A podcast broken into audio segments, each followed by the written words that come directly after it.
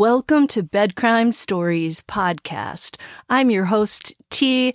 Hi to everybody. I hope you're all doing well. It's Friday. So today I want to talk about all the things that are going on in the Delphi case, and I'm going to break it all down for you. So grab a cup of coffee, tea, or depending upon where you are in the world, a cocktail. It's Friday. Do me a favor, hit that like button. Now let's get started. The arrest of 50 year old Richard Allen, who is facing charges for the 2017 deaths of Libby German and Abby Williams, continues to create shockwaves in the small town of Delphi, Indiana, and beyond. You may recall that 14 year old Libby and 13 year old Abby were dropped off at the Delphi Historic Trails for a hike at 1:30 p.m. on the afternoon of Monday, February 13th, a day they had off from school, and they never returned to their pickup point from where Libby's father, Derek, was scheduled to collect them at around 3:30 p.m. After hundreds of searchers turned up to look for the teens on February 13th and into February 14th, teens were found deceased by a volunteer searcher on Valentine's Day around 12:45 p.m. in what has been described as a staged crime scene. The perpetrator, who came to be known as Bridge Guy, is said to have moved the girls and posed them in some fashion. It's unclear if the perpetrator took Libby and Abby to maybe a hunting cabin or some other structure where he committed the crime and then moved them to the gully across Deer Creek where they were found, or if he somehow pulled off the crime outdoors in that hidden away gully where they were later found. This gully was a half a mile from the end of the bridge and across Deer Creek. Note that on February 15th, a day after the girls were discovered deceased, investigators found girls' undergarments under the bridge. We also know that the perpetrator took not one, but actually two items of clothing from one of the girls. Also found on February 15th of 2017 was a cigarette butt floating in the water. It was described as being less than two to three days old. Now, there were a lot of searchers out in the area prior to Libby and Abby being found, like hundreds of searchers, so that cigarette butt could belong to one of those searchers. But we also know that Richard Allen is a smoker, so it's possible Allen tossed that cigarette butt into Deer Creek, and maybe, just maybe, it had his DNA on it. Remember, Allen was never arrested prior to this case. His record only shows traffic violations two for speeding, one of those was in 2005 and one was in 2013. The other ticket was issued in 2003 and it was for driving without a seatbelt. Allen paid the fines and that was it. So if DNA was able to be retrieved off the girl's undergarments and that cigarette butt back in 2017, Allen's DNA would not have been in the CODIS system and there would not have been a match. Note that Fox 59 News is reporting that sources with firsthand knowledge of the Delphi investigation told them that Richard Allen actually came forward as a witness in the earlier stages of the investigation. Sometimes show up to help with the searches for their victims. That's what Laci Peterson's husband did. Sounds like Allen tried to get ahead of the game in some manner. There are no further details about what exactly that was.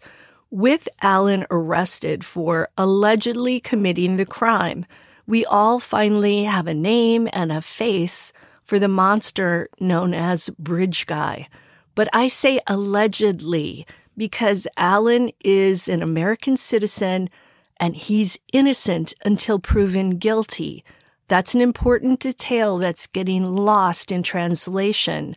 But we also know that the authorities arresting Allen came after a 12 hour search by non uniform officers at the house Allen shares with his wife, Kathy. The search went well into the night, ending around midnight. One neighbor is quoted as saying they were definitely snooping around a lot at the fire pit and the backyard. End quote. This same neighbor described lots of flashlights, lots of pictures, lots of sifting. According to an article in the New York Post, the neighbors couldn't make sense of why the fire pit was being examined at the time, saying, We never really see them burn things. End quote. The people of Delphi and those of us who've kept an eye on this horrific case over the past five and a half years have been praying that the perpetrator would be caught and a lot of anger and rage have been simmering in the Delphi and true crime communities over that period. It would appear that Allen's arrest has led to an explosion of those emotions. Seeing the face and the name of the person alleged to be Bridge Guy after all those years has been a wild emotional ride, especially for the citizens of Delphi some of whom interacted with Richard Allen. Allen working at CVS as a shift supervisor, a manager, and later as a pharmacy technician starting in 2017, and him being a regular along with his wife, Kathy, at JC's Bar and Grill in downtown Delphi, meant Allen knew quite a few locals some on a superficial level, some on a slightly deeper level. I say a slightly deeper level because I don't think anyone in Delphi really knew Richard Allen. Mike Patty, Libby German's grandfather, has said he didn't know Allen, but has probably seen him since Delphi is a small town. One neighbor of the Allens, who apparently shopped at the CVS where he worked, described him as a thorough pharmacy technician who went above and beyond at his job. This lady said, and I quote, I swear to you, he seemed like a great person. I don't think you'll find anyone who'll say something mean about him. End quote. The owner of JC's Bar and Grill and the other regulars called Richard Allen Rick, and they spent three to four nights a week shooting the she and pool with him and his wife Kathy. By the way, Richard and Kathy, who married one another when they were both just 19 years old, have a married 28 year old daughter. Some people are saying they have a second child, but I haven't been able to find any evidence of that. And Kathy works not as a veterinarian, as I previously stated, but rather she assists a veterinarian. I wanted to make sure I cleared that up. They moved to Delphi, Indiana in December of 2006, and that's when they bought the home on Whiteman Drive that they currently live in. And again, that house is just two miles from the old Monon High Bridge, where Bridge Guy cornered Libby and Abby. Note that Richard Allen has lived in Indiana his entire life and has lived in several towns prior to moving to Delphi. These towns include Mexico, Indiana, Greenwood, Indiana, and Peru, Indiana. His former address there in Peru was on 2nd Street. Note that 28 year old Kegan Kline, he's that pasty faced guy who's into child P and is currently facing 30 child P related charges in, in in Indiana also lived in Peru, Indiana. When I Googled, why do I have trouble saying that word? When I Googled directions from Kagan's house in Peru to where Richard Allen lived in Peru, it showed that these two men lived just three miles apart by car. Kagan has lived at that address in Peru from 2013 until now. The report I checked doesn't list the dates when Richard Allen lived in Peru. It does make one wonder if somehow Kagan and Richard's paths crossed at some point in Peru. Did they maybe meet after both joining some dark web website devoted to Child P?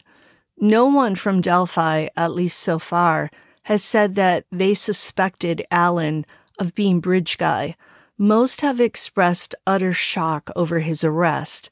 The only things that hint at Richard Allen maybe being troubled are a domestic incident that occurred at Allen's home on June 18th of 2015. According to records obtained by Fox 49 News, officers with the Carroll County Sheriff's Office were sent at around 3:30 a.m. to the Allens' home. Richard was allegedly drunk and his wife, Kathy, later took him to a hospital for a medical evaluation. According to Sheriff Tobe Leazenby, the responding deputy's role during the incident was to keep the peace. Allen was not arrested. There's also an alleged incident at a bar where Allen is said to have threatened to harm his wife, Kathy. The first incident is fact, the second is just hearsay. Delphi is just 3,000 citizens large. It's part of Carroll County. In fact, the Carroll County Courthouse is on Main Street in Delphi. Two judges work in that courthouse. Judge Benjamin Diener and Judge Troy Hawkins. There are also two prosecutors with offices there, Nick McLeland and Shane Evans. It sounds like these judges and prosecutors have been getting slammed with requests to see the affidavit for probable cause to arrest Richard Allen and other case related documents. These documents fall under the federal Freedom of Information Act, which is often referred to as FOIA. Normally, police records are considered public records, and thus they must be made accessible to the public. So everyone from an average Joe to a news channel to a YouTube creator can submit a FOIA request to gain access to these records. From what I'm hearing, it's highly unusual for affidavits for probable cause to arrest someone to be sealed and locked down. Now, these documents have been temporarily sealed in this case at the request of the prosecutor, and there will be an upcoming public hearing to decide if the documents should be unsealed. Yesterday, Judge Diener suddenly recused himself from Richard Allen's case. This means that Judge Diener decided that he wants no part in deciding Richard Allen's case and his fate. Superior Court Judge Fran Gull was immediately appointed as a special judge in the case, so Judge Gull will be the one overseeing Richard Allen's trial. Note that a judge can recuse himself or herself from a case without having to explain why. But Judge Diener did express reasons for his recusal. According to WTHR in Indianapolis, Diener says he's been concerned for his family's safety since sealing the court documents in the case at the request of the prosecutor. The judge wrote, and I quote, while this officer is responsible for the entirety of the circuit court docket, it attempts to ignore the maelstrom of interest from the public. It is known that YouTube already hosts content regarding family members of this judicial officer, including photos. The public's bloodlust for information before it exists is extremely dangerous. All public servants administering this action do not feel safe and are not protected. End quote. So Judge Diener was doxxed, and I think he may also be overwhelmed from all the people and entities wanting to get their hands on any and all public records related to Allen's arrest and the case. I get the feeling the people working in that small town courthouse on Main Street are not used to dealing with a case with this type of worldwide attention. Diener is also the judge who approved a request from Carroll County Sheriff Tobe Leazenby to transfer Richard Allen from the White County Jail to the Indiana Department of Corrections. Diener explained the move, writing, and I quote, The court finds that Allen is in imminent danger of serious bodily injury or death, or represents a substantial threat to the safety of others. End quote. So Judge Diener was saying that Allen is in danger of possibly getting hurt or worse by other prisoners, and he could also be a threat to others. And apparently, when Allen was charged with Libby and Abby's deaths on Friday, October 28th, in a private court hearing, he was wearing protective clothing. The authorities aren't taking any chances with their prized pig. They say prisoners who are in the slammer for harming little kids are at the lowest rung of the prison class system. And we know some big time offenders like Jeffrey Dahmer have died while incarcerated as a result of prison justice. But some people who've been in the slammer tell me that Allen should be safe in prison because he will be kept in a separate area where he will be isolated from other prisoners. I personally want the authorities to keep Allen safe so that he will be forced to face Libby and Abby's families in court. And if he is found to be Bridge Guy and the perpetrator, have his fake mask of Mr. Nice Guy removed to reveal the real Mr. Richard M. Allen. My hope now is that everyone simmers down a bit. Let's allow the judges and prosecutors in Carroll County the time they need to get their documents in order. Nothing is worth jeopardizing Libby and Abby's chances of getting some justice. And the German and Williams families deserve to feel some degree of peace right now, knowing that someone has finally been charged with the crime. They don't need any additional stress worrying about the investigation being jeopardized in any way. And remember, Allen is innocent until proven guilty. Calm the F down, everybody. Until the next time on Bed Crime Stories. Now, do me a favor, please hit that like button. Please subscribe to my channel, leave me a comment and I hope you all have a lovely and safe weekend.